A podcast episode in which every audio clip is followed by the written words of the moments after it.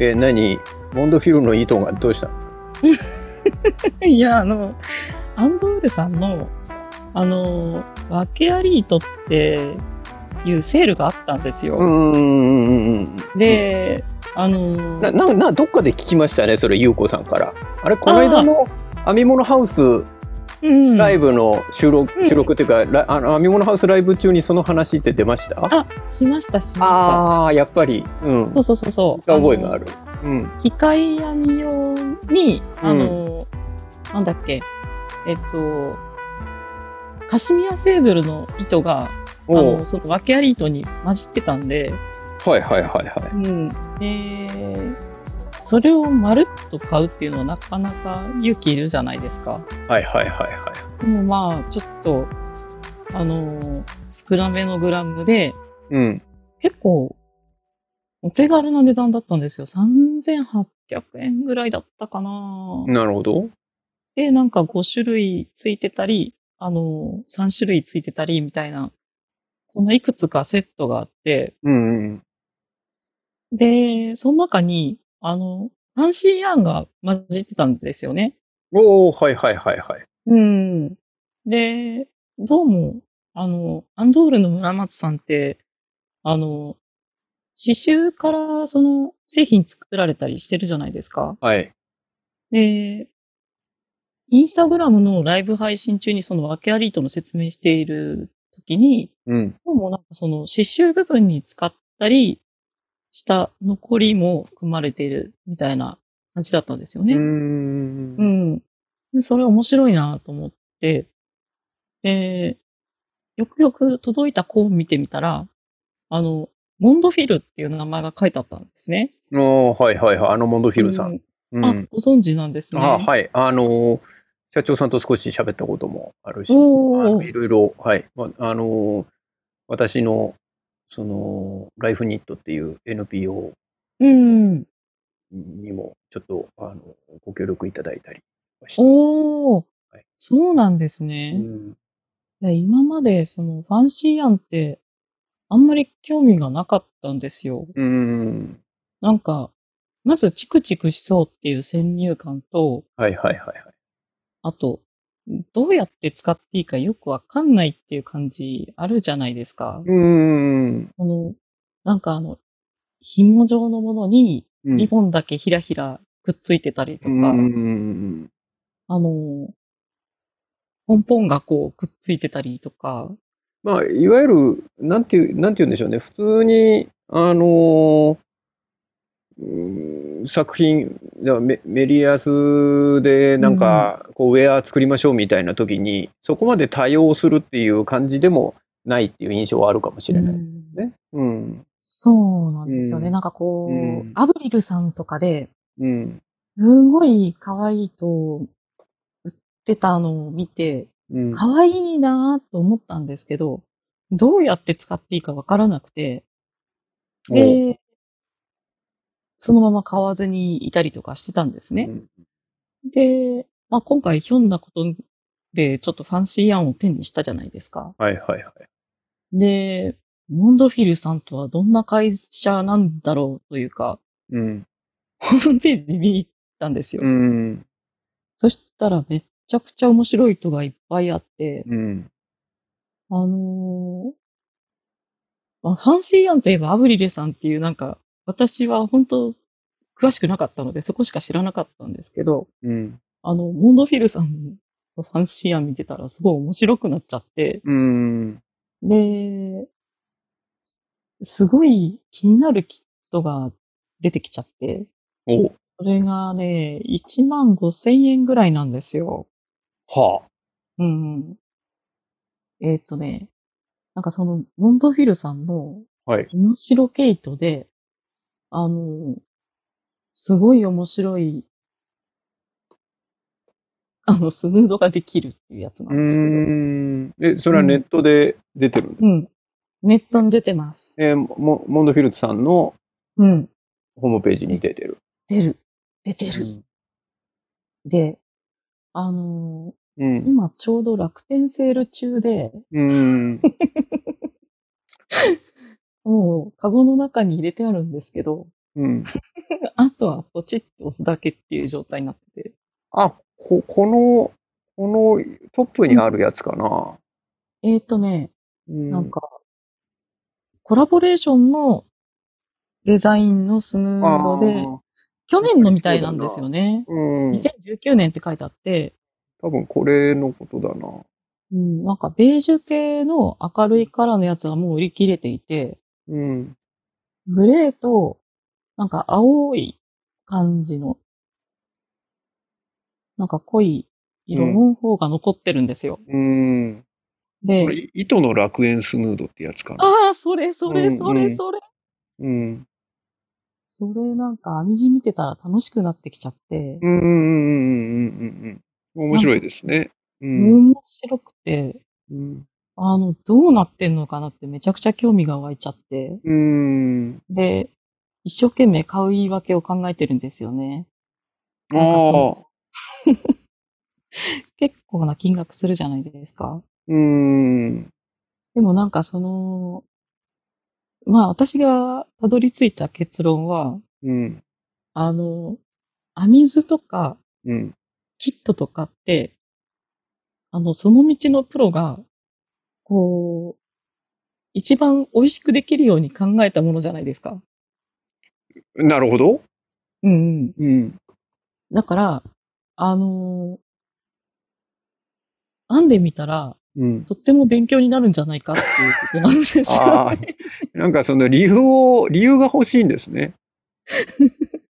まあちょっとした金額するので。まあわかります。うん。うん。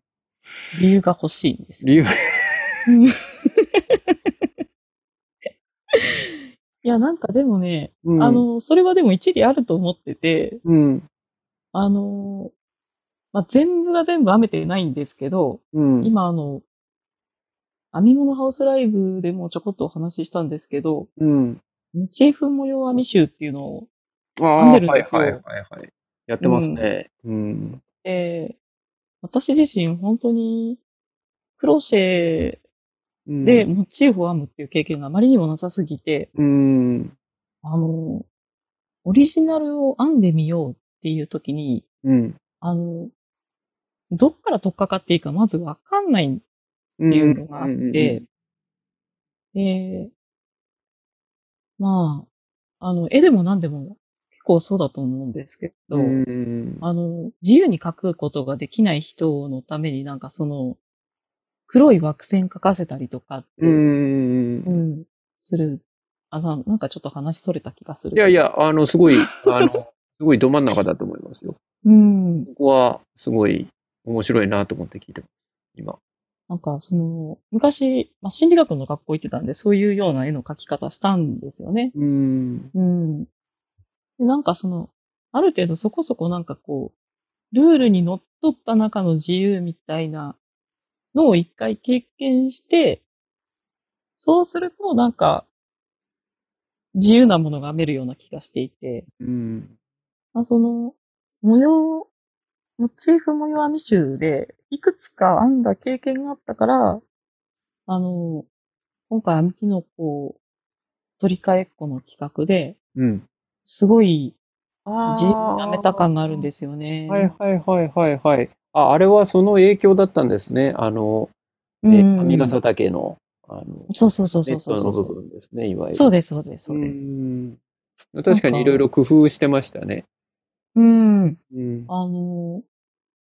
まあ、ほどきやすいコットンヤーンで、まず編んでみようって思って、編み出したのは、まあ、きっかけというか、ね、何度もほどきやすいじゃないですか。うん。で、あと、ちょうどいただいた糸だったんですよ、あれ。浜中のポームなんですけど、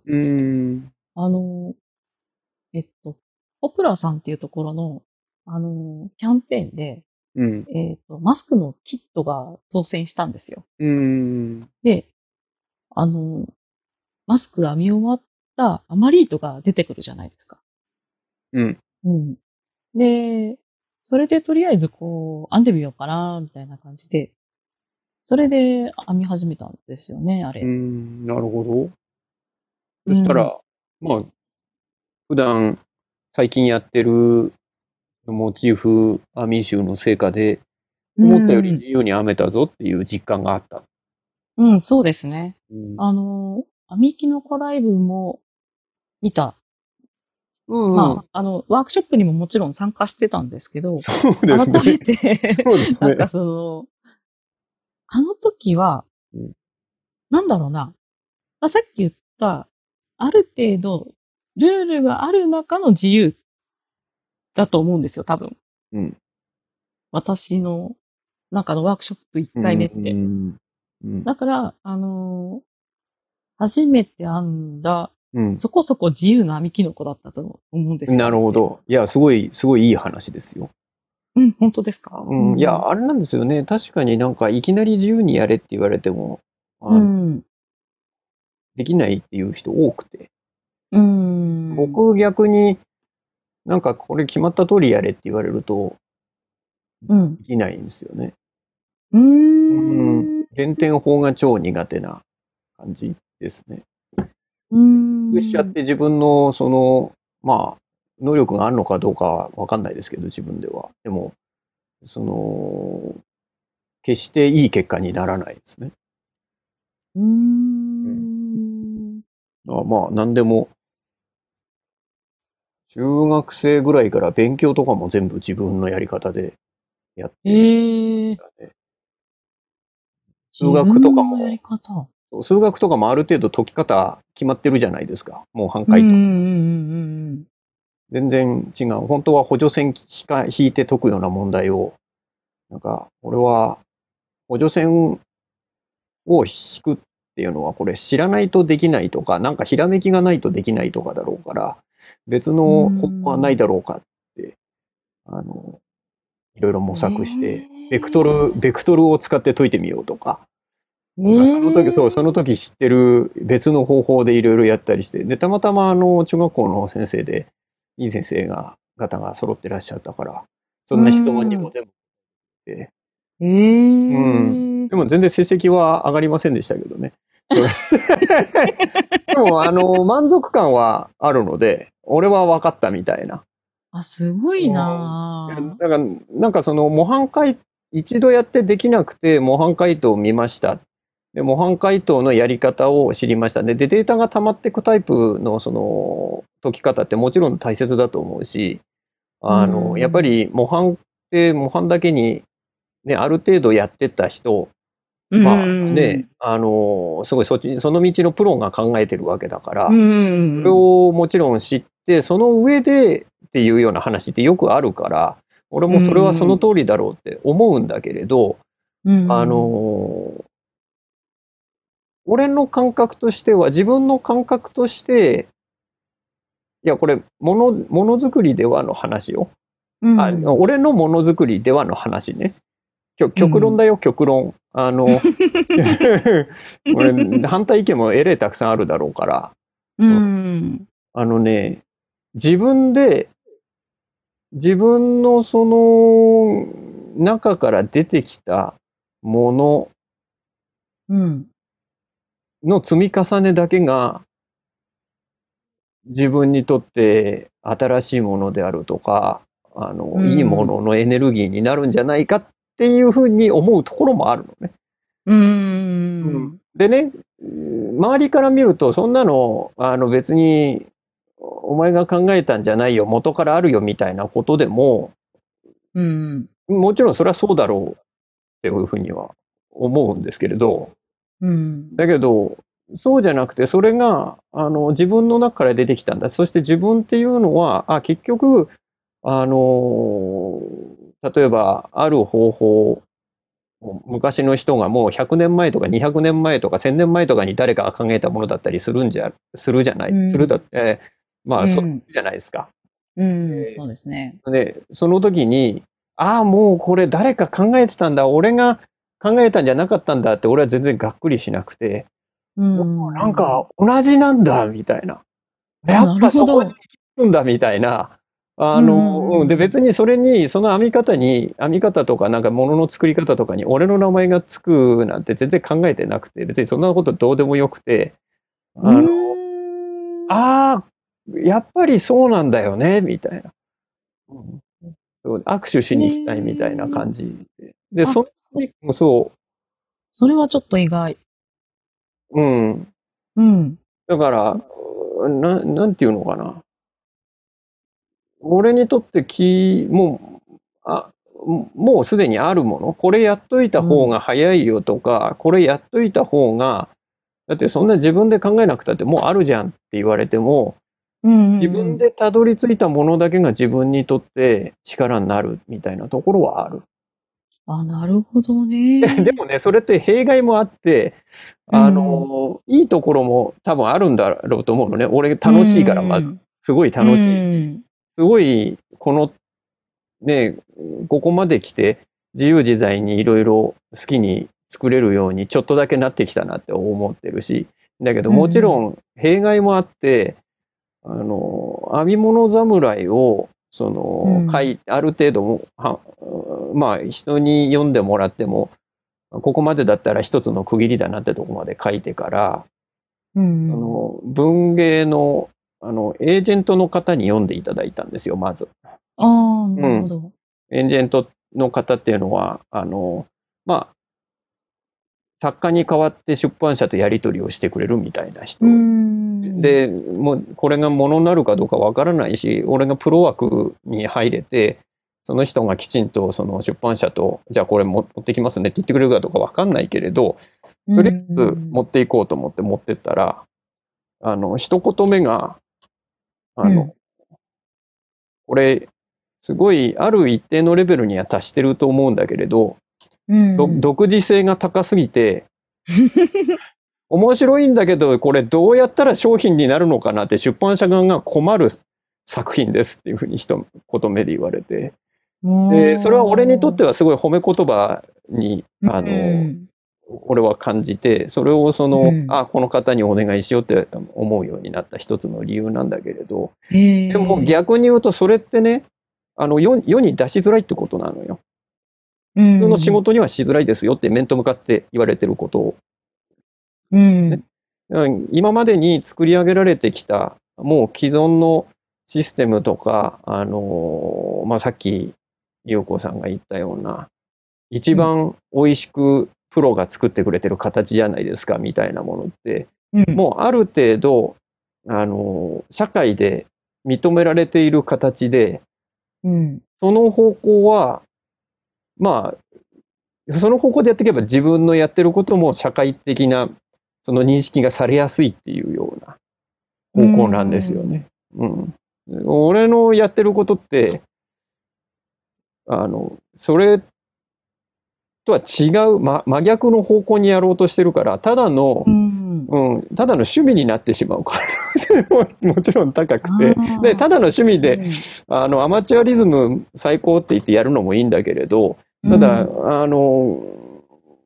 ういうことをしながらも自分の活動もきちんと社会性を持たせていこうっていうふうにで、そこでいろいろ今ね、いろいろ大変な思いしてますねって言おうとして、面白いけど大変な大変だけど面白いなとは思ってるっていうような感じです。ちょっと話が自分語りになってしまいましたけど、そういうことを今ね考えながら聞いてたんですよ。だから別にそんなのってスタイルだから、もちろんそれはじゃあとりあえずこれを抑えてからやろうねって言って、それで素晴らしい作品作る人も世の中にはいるし、あと逆に言っちゃえばセーターって3本の筒が合わさってるじゃないですか。確かにね。で俺は独自のやり方で編み物で世に出るとか言って、この3本の筒を5本にしようとか言った時に、残りの2本はみたいな話になったりでもね、その残りの2本が独特のデザインになって世に受け入れられた時には、ちょっとしたなんていうのやっぱり一世風靡したりするような感じだから、やっぱりその要素も必要なのかもしれないし、だからそこって危ういんですよね。バランス感覚と何かを見る目と行動力、いろんなものが組み合わさないさらないと、いわゆる人のスペック、能力とか才能とかだけじゃ語れない部分ってたくさんあるから、って思ってます。そうですよね。なんかその、結構芸術系のものって、全部に言えることだと思っていて、例えばこう、私美術とかすごい好きなんですよね。なんか、絵描いたりとか、本当だったら油絵とかもやってみたいんだけど、なんか結構、道具の種類が多かったりとかして、なんかちょっとハードル高いじゃないですか。なんかナイフみたいなのを、ね、ペタペタしたりとかね、してますよね。油絵の人たち。そう。なんかテレピン油。テレピン油。なんか、すごいかっこいいちっちゃい瓶に入ってたりするじゃないですか。する。油絵はやりたくないけど、あの瓶は欲しいとか思いますね。いや、なんか、でも、もっとちょっとあれはハードルが高いんで、もっと手前の水彩とかでもいいんですけど、例えば、色鉛筆でも何でもいいんですけど、なんか、自由に描けるよって言って、まあ描けるっちゃ描けるんですけど、本当はこれもうちょっと細かく描いてみたいのに、どうやって描いていいかわかんないみたいな。なんかその、ただそこで教室通っちゃうと、オリジナルがなくなっちゃう。その、教科書のことが、こう、頭に入ってきすぎて、オリジナリティがそがれるっていう部分もあると思っていて。そこ、さっき本当横山さんが感じてたところと全く同じだと思うんですけど、その、学ぶことによって、元々のオリジナルな部分が、こう、消えてっちゃうジレンマ。だけど、表現力は上がるっていう、その、メリットみたいな。そうなんですよ。俺、今のゆうこさんの言うところで、ほぼ俺の意図と同じなんだけれど、なんていうのかな。学ぶのはね、俺逆にね、好きなんですよ。好きというか、えれい学んでんですよ。でも、それを、多分なんですけど、これ、何かの際に、あれ、アメキノコライブで行ったのかな。でも、アメキノコライブの時って、陽子さんが話したりはしてないからね、コメントでしか出てこないから。そうですね。なんかの時に行ったと思うんですけど、他の分野の自分がすごい、すごいなと思ってる人たちのことを参考にして、自分の分野でそのやり方を応用してみるっていうのは僕は多用します。なんかおっしゃってましたね。でそれはすごいいいことなんですよ。大体その分野のことってもう完成されてしまってるから、いやいいんですよ。だから違うんですよ。だからこれも別にそれがこういうやり方がいいとかって言ってるってわけではなくて、僕の場合は編み物で一つもうみんな分かってるだろうから、これも言っていいと思うんですけれど、編み物の活動を、するっていうことにあたって、仕掛ける、自分が仕掛ける使命があるっていうと大冗談だな。仕掛けたいなって思ったんですよ。今までせっかくこんな面白い分野なのに、なんかやる人が減っちゃってとか、業界の人が言ってる一方で、スノーピークとかで、ね、イベントやるとなんかすげえたくさん人が集まってくれてみんな面白いって言ってて、これ業界の人分かってるのかなっていうようなギャップがすごいあったりするっていうのを経験したりして、これ仕掛けてった方がいいよねっていうふうに思った時に、いろいろその業界側にも愛好者側にも仕掛けてったりとかいろんなことをする中で、なんていうの、その分野、編み物の分野ではもう完成されていることが多いじゃないですか。まあ、例えば今って言ったらそのじゃあセーター可愛いセーターの人ね、うん、三國さんとか道夫さんとか東海さんとかなんかいろんな方もいらっしゃって、でそれぞれの方がもう作り上げた世界観ってもう揺るぎない感じなんですよ、うんうんうん、でそれはそれですごいいいんですよ。もうその可愛いもの素晴らしいものを作るっていうことは素晴らしいことだから、うん、それはそれでいいんですけれど、じゃあ仕掛けようってなった時に自分の居場所がその業界の中で、すごい作りづらいんですよね。その業界の、うん、今までやってきたシステムの中でやると、うん、これ何でも自分で仕掛けようとする立場に立とうっていうふうに思ったらどの分野でも同じだと思うんですけれど、うん、やっぱりその新しさがあったりとか、そのみんなにとって意味があること、うん、していくことが自分の意味のあることだっていうふうになっていて、自分のその立ち位置みたいなものが確保されていくことが大事だと思うんですけれど、そうすると、うん、その編み物業界でもすでにある素晴らしいも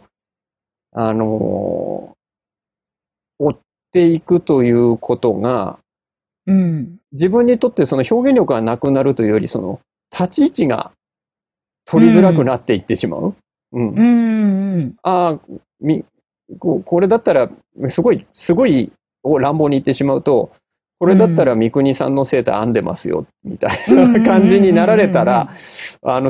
置が難しいわけですよ。どうしてもこう延長線上になっちゃうってことですよね。うん、そうですそうです。でその時に、よしじゃあ漫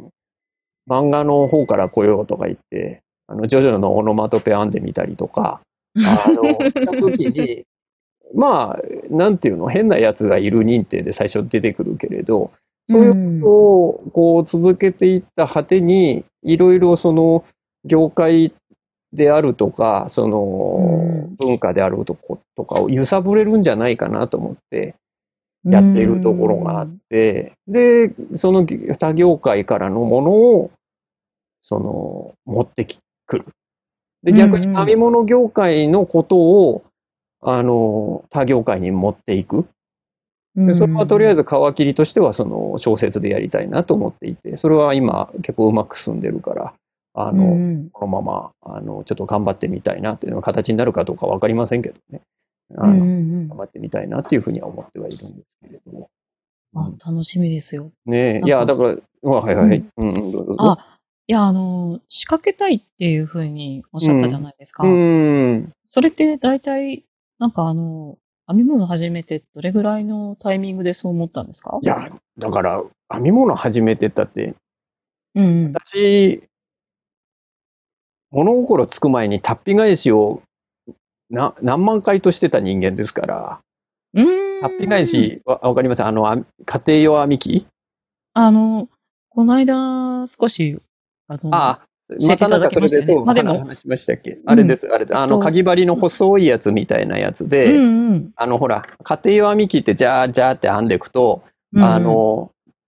自分に見える方は全部裏目で編めるようになってるんですよ。そうだったかな。そうなんですよ。一回しかやってないから忘れちゃった。自分に見えるソーメリアスで編めるんですけど、だってほら、機械側にかぎ針がついてて自分側に鍵が向いてるでしょ。あ、そっか。そうで、それで向こう側に糸引っ張っていくわけだから、そのほらメリアス直すときってかぎ針でこっち側に引っ張ってきて修正して、もうお目手目になるじゃないですか。ああ、うん、なるほど。うん、で家庭用編み機の場合は向こう側にその鍵で糸引っ張っていくような構造で全て成り立ってるわけだから、うんうんうん、自分側に裏目で全部編めていくわけですよ、確か。僕もね、家庭編み機もその子供の頃見たっきりだから、まあ、でも中学生の時にはもうやってなかったな、自分で。うん、で、まあ、だからなんていうのかな、いずれにせよ構造的にそうだと思うんですけれど、自分側には裏目が全部見えたはずなんですよ。うんうんうん、で、それを例えばゴム編みにするとか、うんうん、やっぱ変化つけさせるときに、一列全部目を落として、うん、針から糸外して、一列全部目を落として、細いかぎ針みたいなタッピって道具で、拾い直すんですよね。チャカチャカチャカチャカチャカって。慣れるとすぐいけるんですよ。うん。でそれをだからその多分2歳にはなってたと思うんだけど1歳でできたのかな、僕が覚えてない頃にずっとやって、延々とやってたっていう。早かったって聞いてますよ。すごいな。今はなんかゴム編みできるなんか別売りのものをなんか取り付けるっぽいですけどね。でもなんかそういうのもね、昔はそういうのなかったのかな。私別に機械編み真面目にやったわけじゃないから昔もあったのかもしれないけど、でもそういうのがあるんですね。そうでもそうそう昔はタッピ返しでやってたんですよ、ゴム編みとか。なるほどね。でも今もなんかその、デザインの一部にするために、意図的に目を落として複数目をこうまとめて、こうなんか拾ってちょっとなんていうの、アランっぽくなんか、するようなことをアンドールさんがされてましたね。もうね、機械編みするんだったらタッピー返しは絶対やると思いますね。たとえそのゴム編みのなんかオプションツールみたいなものが付けられるとしても、タッピーの技術っていうのは必ず使うんじゃないかなと思いますね。そうですよね。なんか、ちょっとしたことでなんか直すときにも使いそうですもんね。そうですね。そうで、それの本当に物心つく前からそんなことしてたので。だから私にとってその本当ナチュラルボーンすぎて、いつからですかとか言われても、でもね、すごい業界についてじゃあじゃあこれきちんと何か自分でできることをしていこうっていうふうに思ったのは、明確に思ったのは南相馬の活動の時に糸玉さんにね。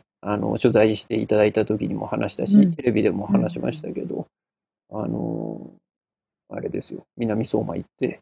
向こうの人が、最初のうちはっていうか、向こう行ってもなお、しかし、ねえ、そんな家族とかお友達とかがたくさん亡くなれたこの状況で編み物しようっていう、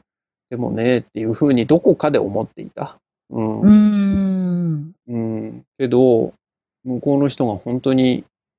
その活動していたうちの親に、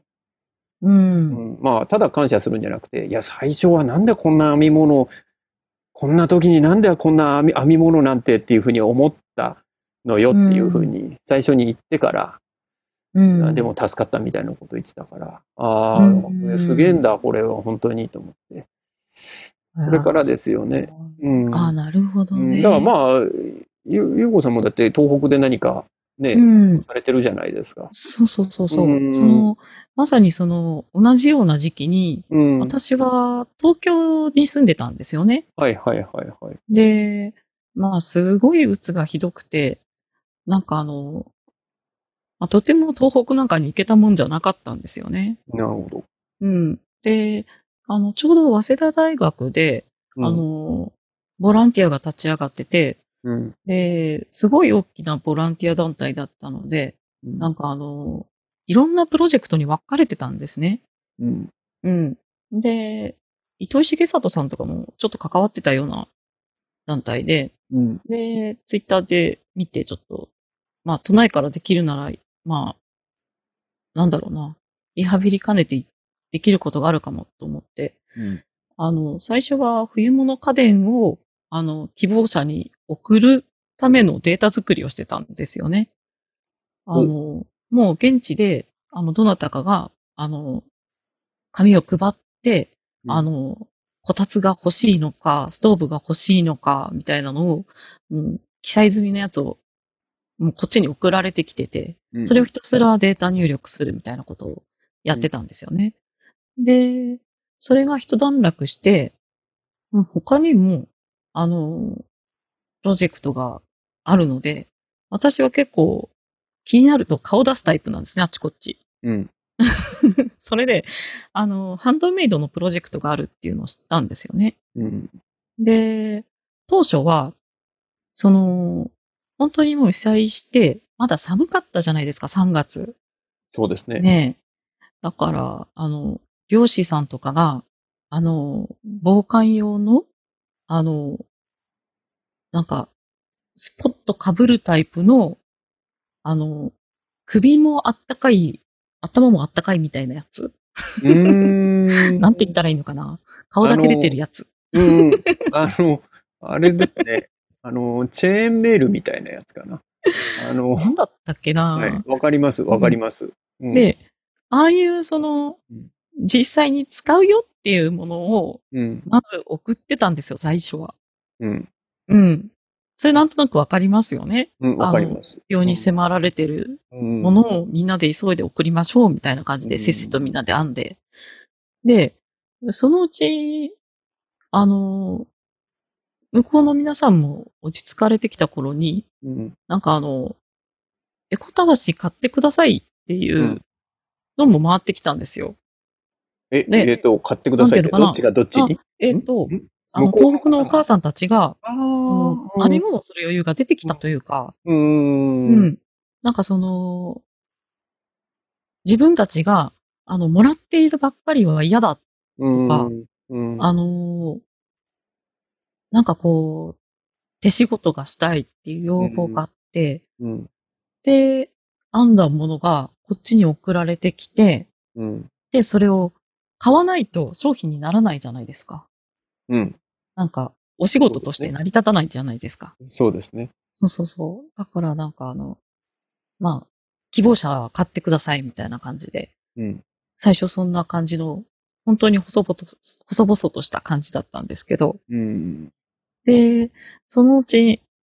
なんだろうな、編み物やってる人たちってもう在庫の糸いっぱいあるじゃないですか。で、全く手つかずの道具とかもあるし、使わなくなっちゃったやつとかね。あと、糸とかも、これ死ぬまでに使い切れんのかなみたいなやつとか抱えてるじゃないですか。で、そういうのを、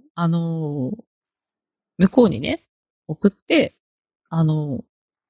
使ってもらいましょうっていうか、欲しいって言ってる人たちがいっぱいいますみたいな。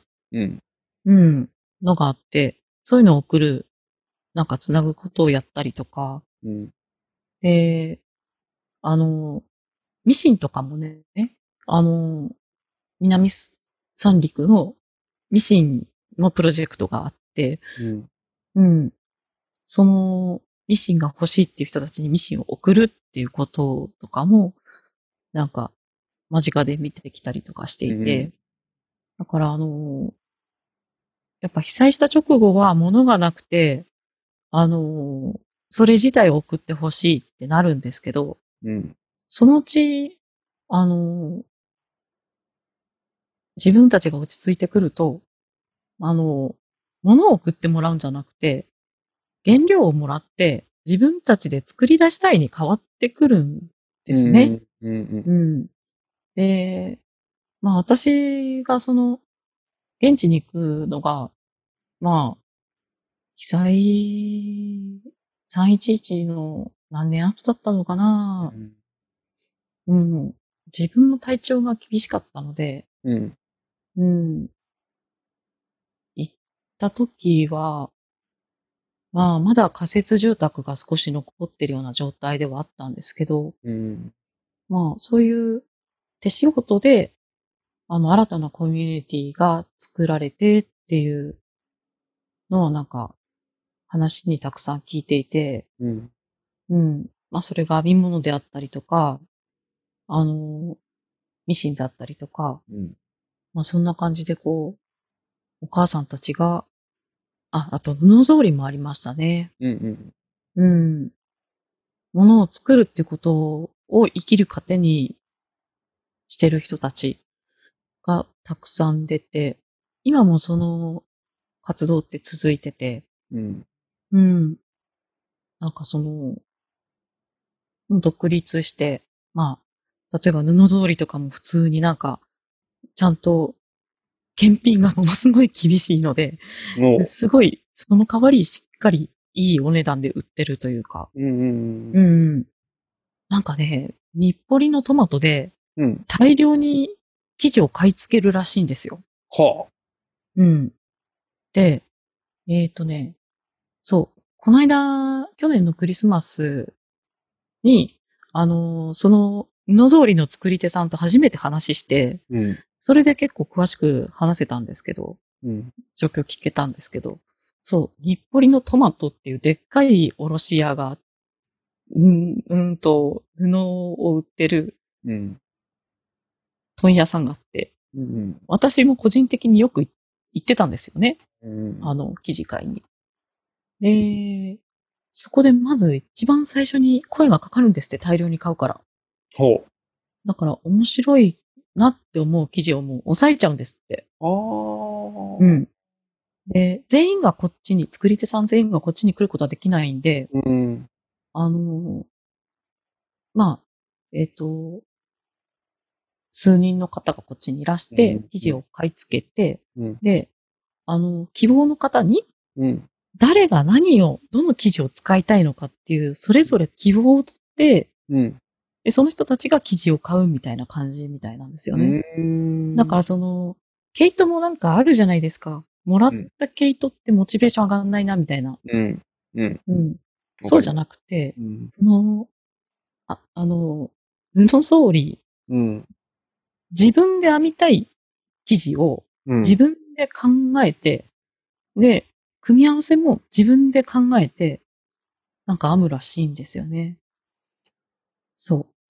で、その作り手さんの名前を出して、誰々さんの布草履って言って、ホームページで売ってるんですよ。その一点物っていう感じ？基本は、やっぱりそういう形じゃないと、ものづくりって、いや、もちろんね、いろんなスタイルがあるので、それが、なんていうのかな、どこの、範囲がどこからどこまでがそうなのかとか、範囲が大きくて、大きくないといけない、小さくても私は大丈夫っていう風になるのかって人によって違うと思うんですけれど、うん、ほらさっき言ったじゃないですか、もらった毛糸ってモチベーション上がんないじゃないですかみたいな、うん、だから僕にとっては手法自体がそうだと思うんですよね、うん、さっきの話になると、うんうん、で基本的に自分が選んだ手法とか、自分が選んだもので全部やっていったときにエネルギー値が自分も上がるし、作品のエネルギー値も上がるみたいなところがものづくりでは必ずあって、で逆にその東北の今優子さんが、くれたその布草履の人たちは非常にうまくやってるなって今思いましたね、うん、そうなんですよね、うん、その、うん、もらった毛糸のモチベーションが上がらないっていう言葉にちょっと補足したいんですけど、うん、何がモチベーションが上がらないのかっていうと、うん、毛糸ってすごい種類あるじゃないですか、うん、ありますね。素材もあるし、うん、色もあるし、うん、でなんかチクチクするかしないかとか、すごい細くて軽いのか、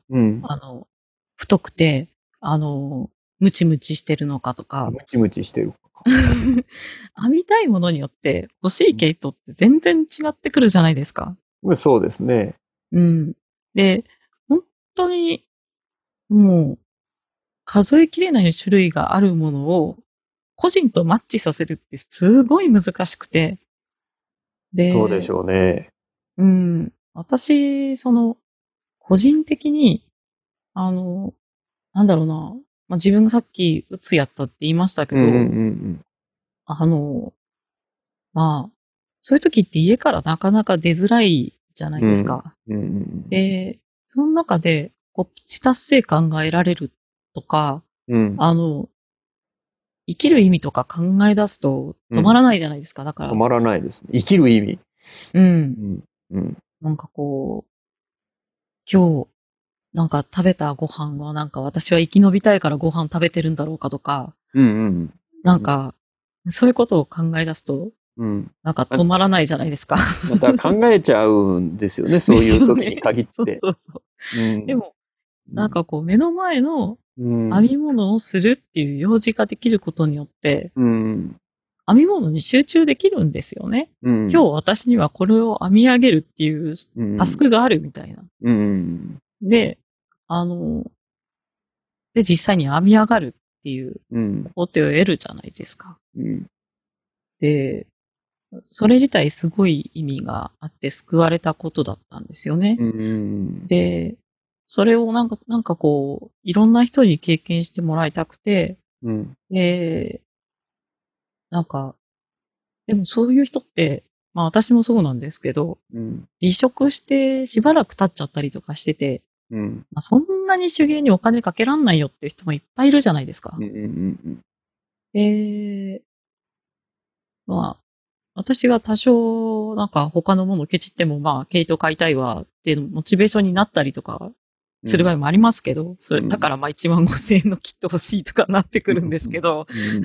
うん、そこに至る前に、うん、編み物にはまる、編み物をやるっていう選択肢が、うん、みんなにチャンスがあったら、それってすごく素敵だなって思っていて、うんうんうんで、そのみんなの持っている在庫糸をかき集めていった時があって、うんうん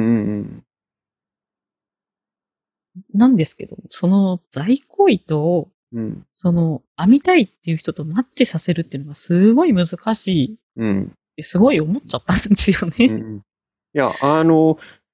や、そうだと思いますよ。うん、本当そうだと思います。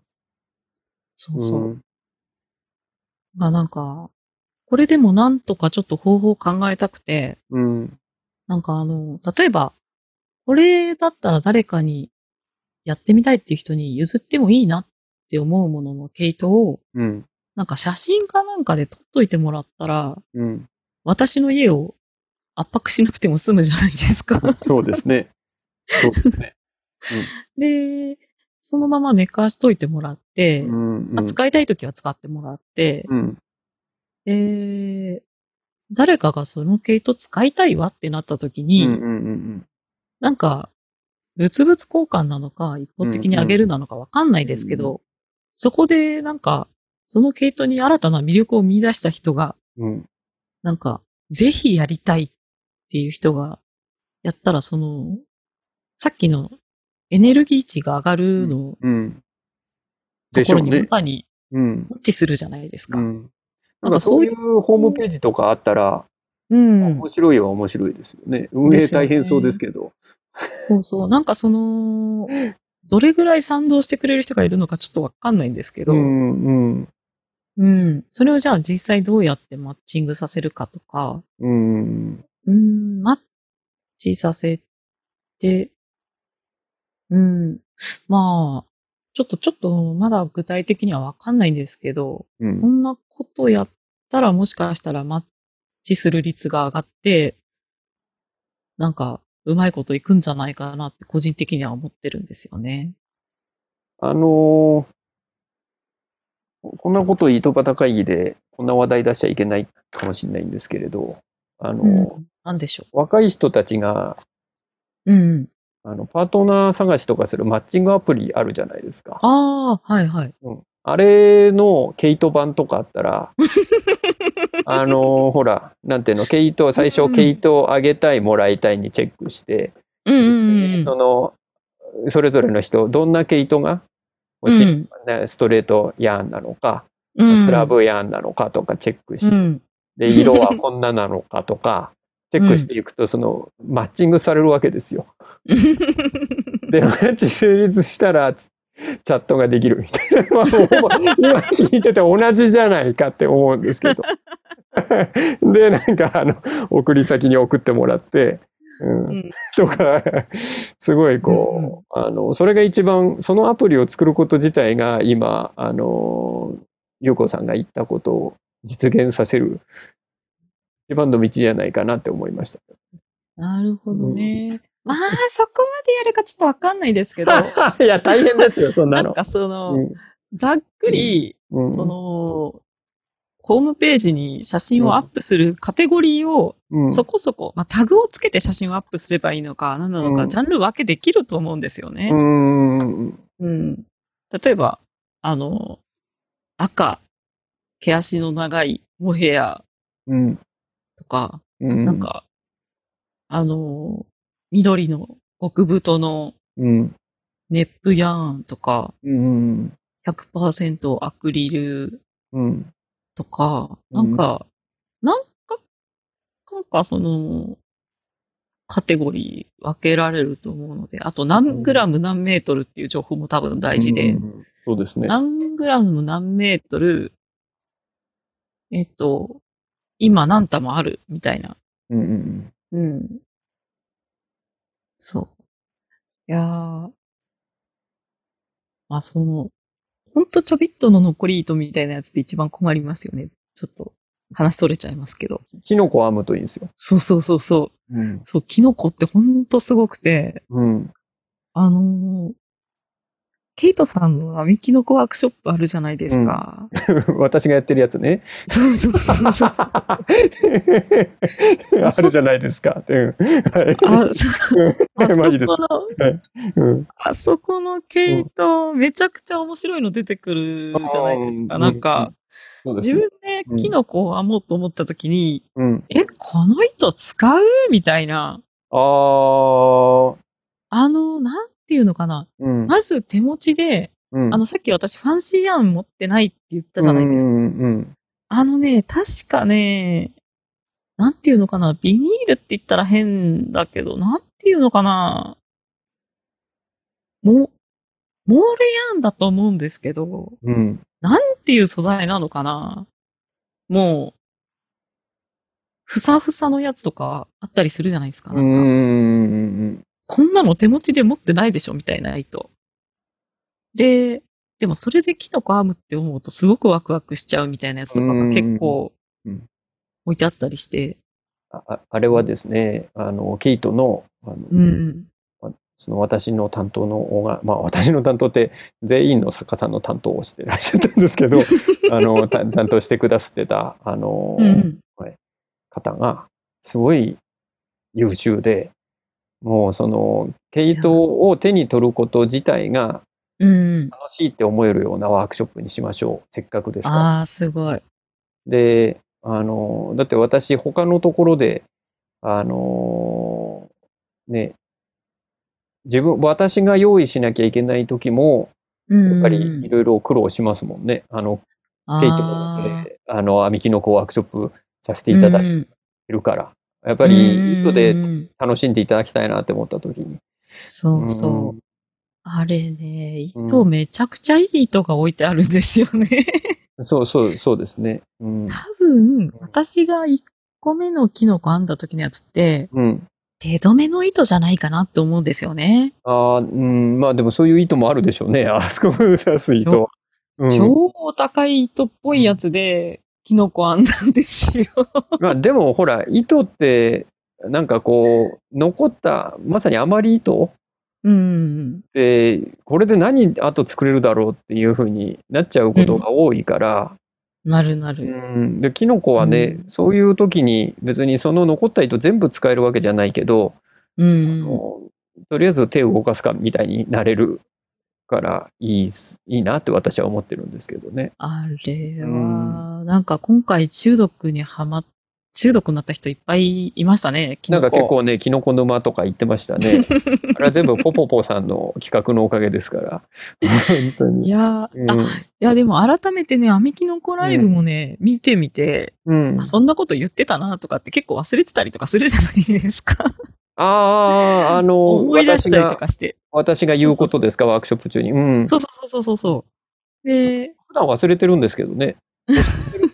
毎回言うこと違いますからね、あれワークショップ。なるほど。私がお邪魔したときは、なんて言ってまし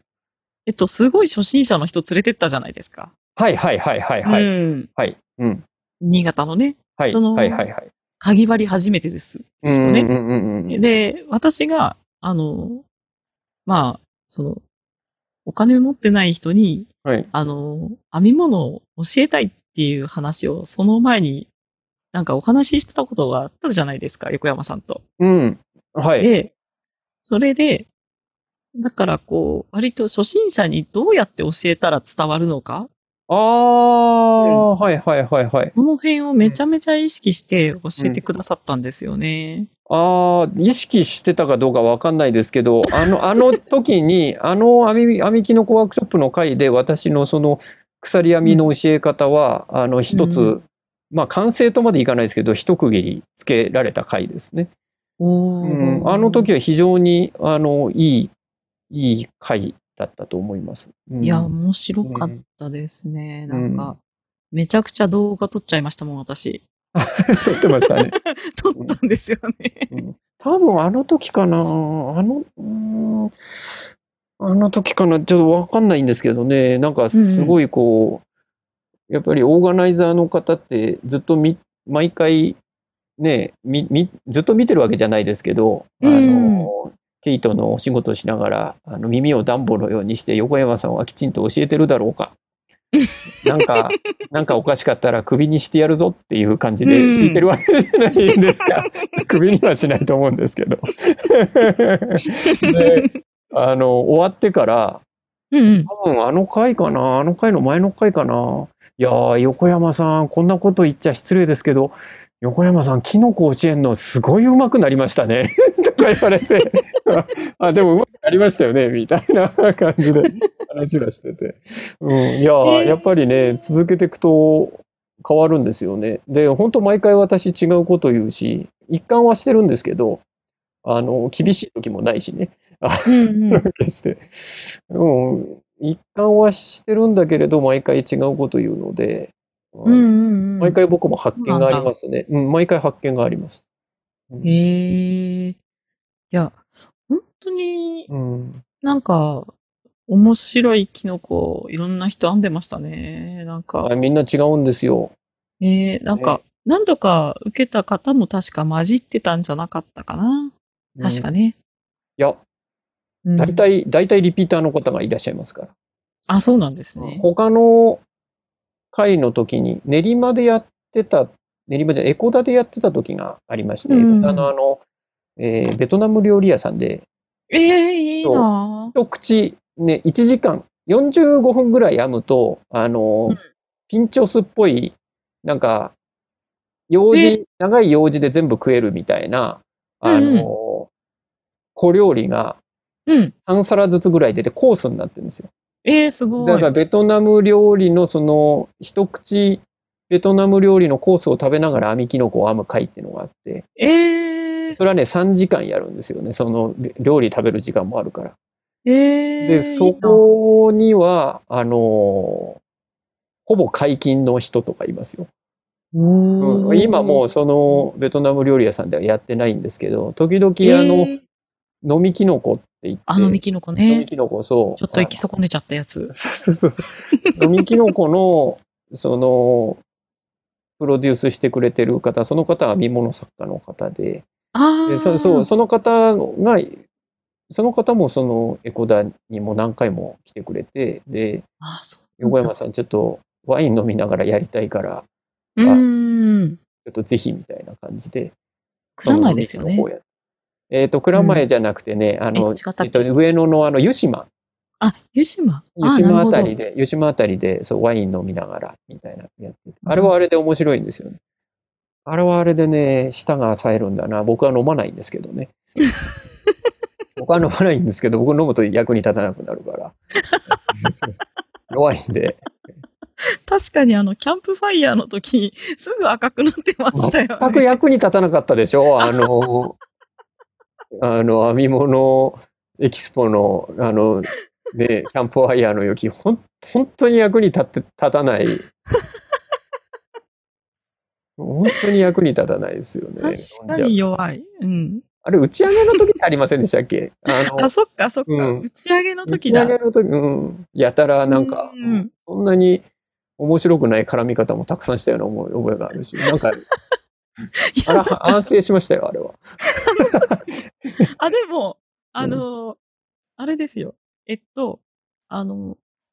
時、二つにグループに分かれて、出展者さんが2つのグループに分かれて打ち上げやったんですよね。やったですね。うん。で、ケイティさんが、その、まあ、いろいろ調整をしてくださってて、で、こっちのグループ、女性ばっかりだったんですよ、私のいたグループって。なるほど。で、DMC さんが、3人固まっていたりとか、はいはいはい、で、アンドールの村松さんが一人でいらして、で、道夫さんが、村松さん一人で大丈夫かなみたいな、だったりとか、あと、三江さんもこっちにいらして、で、三江さん、横山さんとか早水さんと話したいだろうなとか、ちょっといろいろ思って、ちょっとミックスしましょうよっていう相談をしたんですよね。そしたら、向こうはえらい毛刈りのことで盛り上がっているっていう。そうそう、すげえ盛り上がってたんですよ。すごい、なんかそう、なんか盛り上がってた気がする。あれなんであんな盛り上がったんだろうな。いや、組み合わせがそういう組み合わせだったんですよね。ちょっとあっちのグループにも行ってみたかったなと思いつつ、こっちはこっちで。私ほとんど紡ぎしないのにね。紡ぎしないのに、光のことですごい盛り上がってるみたいな。そうそうそうそう。なんか知らないけど。どちらかというと迷惑な感じだったんだと思うんですけど。まあ、すげえ楽しかったですけどね、僕は。ちょっと聞いてみたかったんですよね。うん、なんか、普段話しない方とかもいらっしゃったので、なんか、そうですね。そうそうそう。もうちょっとお話しする時間あったらよかったですね。こっちはこっちですごい真面目な話してたんですよね。何の話してたんですか？いや、エキスポが終わって、なんかなんかいいことありましたっていう。そっか、ゆうこさんがそれ集めてくれてたんですよね。そうそうそうそう、それぞれの、まあ、集めてたっていうか、まあ、ちょっとどんなことがあったのか教えてほしいですけど、って言って、ちょっと聞いてたんですよね。もう、全然そんな、ことは、もうひたすらなんか、羊の毛刈りとか、よもやま話してましたね。なんか毛を刈るときはどこを抑えると羊がおとなしくなるとかそんな話してたんでしたよね、確か。そうそうそうそうそう、それでそうそうそう、そうそう、で、なんかそう、肩甲骨の内側を抑えると羊が動かなくなるって言って、肩甲骨の内側、そうなんかそんなこと言っててで、僕が軍隊格闘技をやってる人たちが相手を倒した後に、背中の腎臓のあたりに、足の裏とか、膝をこう乗せて、で、それでこう体重をかけると、相手動けなくなるんだっていうのを、なんかの番組だか、それとも本のエッセイだかなんだかで読んだかなんだかで。腎臓のあたり。羊、腰ですね、腰のちょっと上の方ですね。で、羊もそういう軍隊格闘技みたいのあるみたいですね。その話をしたら、誰かが、どなたかが飲んでるお酒を吹いてましたね。なんであれ吹いたんだろう。いや、普通の話なのに。いや、普通だったら、なんかもっと、身近な動物想像するんじゃないですかね。猫とか、首根っこ掴むとおとなしくなるとか。軍人は身近な動物ではないってことなんです。軍隊格闘技って初めて聞きましたよ。軍隊でやる格闘技ですよ。やっぱり動けなくなるっていうことに関して僕が、すごい反応したんですよね。羊軍隊格闘技を、毛刈りの人は習得してるんだって思ったわけですよね。なるほどね。いや、なんか、動けなくなるって言ったら、なんかもうちょっと、なんか椅子に座ってる状態で、なんかこう、額にこう指の真ん中に、そうそうそうそう。あれね。それで動けなくなるみたいな。わかるわかる。あれ、無理くり立ちますけど。でも似てると思うんだけどな、羊をこう寝かせてなんかどっか押さえてる、まあいいですよ。それは僕のブラが悪いことはもう分かってるんだ、僕は。僕は大人だから分かってるんだ、そういうことは。開き直っちゃった。そういうのはもう分かってるんだ。大体いつもこうだ。大体そうなんですよ。西村智子さんが、ゲストで来てくださった編み物やわの時とかも、なんかその西村さんが話す時はみんなうんうんって聞いてるんですけど、僕が絶妙な話をその合間で入れるとみんな笑うんですよ。いやでもそれすごい才能じゃないですか。才能っていうか、あれすごい俺のいい話もいい話なのにって思いながら。すごい。いや、すごい。横山さんの話は、すごいいい話が多いんで。いい話多いでしょ。多い。なんで笑うんだろうって思って。めちゃくちゃ多いのよ。だからね、いつも電話かかってきたりとか、した時って、必ずメモ帳を取り出してきてて、私。メモするような話はしてないですよ。いつもメモしながら聞いてですよね。今日もめちゃくちゃメモしてて。マジです。いや、だからね、一番ね、僕が、って思ったのは、いや、西村さんのおそらくファンで、その後、なんか私のこともこいつ面白いなって思ってくださったみたいで、私のワークショップにも来てくださるような方だったんですけれど、その、西村さんのファンの方らしき方が、いらっしゃってて、もう最前列の一番端っこに座って、でね、その人確かに編み物のことよく知ってて、そう、もともとその、婦人誌系の編集者さんやってらっしゃったみたいで、後で聞いてみたら。で、編み物のその記事がよく時々載るじゃないですか、特集に。そのために、なんか古い編み物の雑誌、古いその婦人誌を片っ端から、古いやつを読んだことがあるから知ってるのよって後で教えてくれたんですけど、いや、なんかその、ブラザー工業とかが家庭用手編み機、皆さんが知ってるのを出す前に、ラシキっていうね、萩原式っていう、編み機があって、すごい原理はシンプルなんですけれど、で、それの話とかをちょっと出したんですよ。私の祖母が、荻原式だっけかな、萩原式だっけかな。ちょっと、漢字がその、荻と萩似てるじゃないですか。ああ、そうですね。なんかね、屋敷っていうふうに言うんですよ、どっちにしろ。で、萩原式、屋敷、萩原式、編み機って言って、で、それでまあ、うちの祖母がその編み機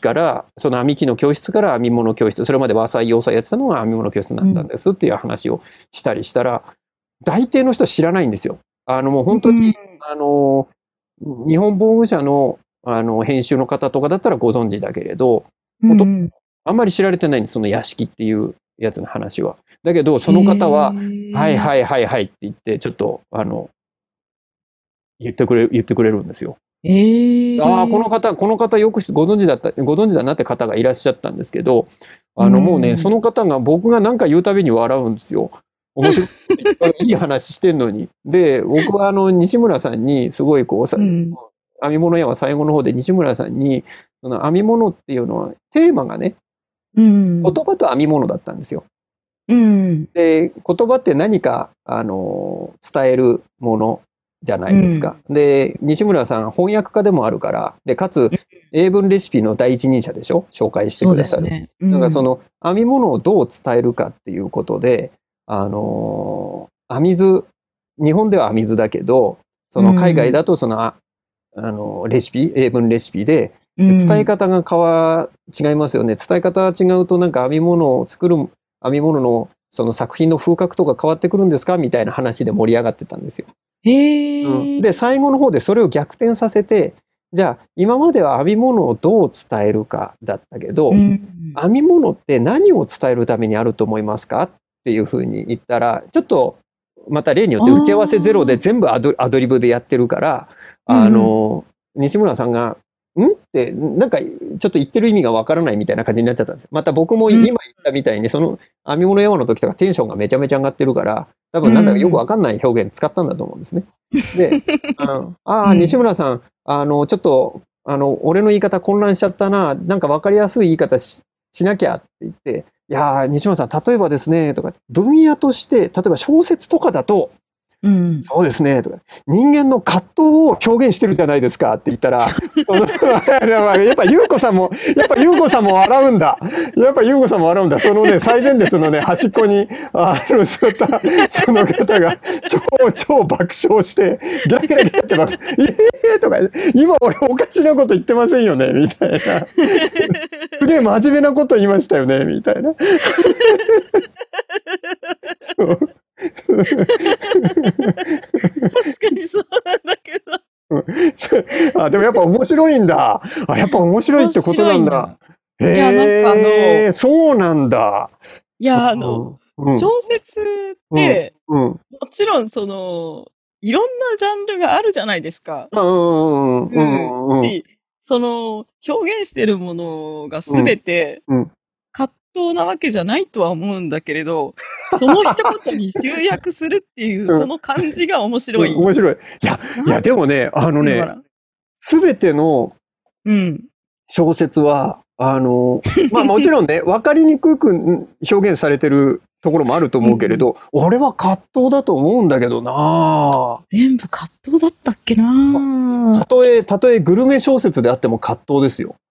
まあでもね、それはとりも直さず、私の人生観を表してるっていうことにもなってるのかもしれないので、別にそこにこだわりはしないんですけど、私はそう思うというか、まあでもね、でも、ドラマっていうね、言葉が確か葛藤な語源なんですよね。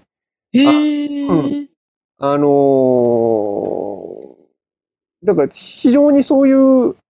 なんていうのかな、ジャストで、そう言い切れるもんじゃないかもしれないけれど、でもそんな別に遠くない、と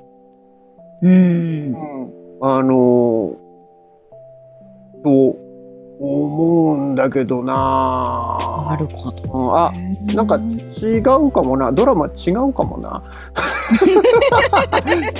今あれ、あ、でも修羅場とかは、そう、修羅場とかはあるな。ドラマ剣はどうかな。ドラマ剣っていう言葉がありましてね。ドラマ剣。演劇の人とか、寺山修司とかはよく使うんですけれどね。ドラマ剣かな。なんか他のいろんな私が買ったことある小説をいろいろ思い浮かべてるんですけど、まあ確かに葛藤っちゃ葛藤か。まあ違うのもあると思いますよ。葛藤って言われりゃ、そういやそうかな。そういやそうか。まあ、例えばテーマが恋愛だったとしても、葛藤は必ずありますよね。まあそうですね。いや、でも逆に言ったら葛藤じゃないものを書いてる小説ってすごい前衛的だと思いますね。なんだろうな、なんかあったかな。いや、なんかその。例えば推理小説であっても、あれ、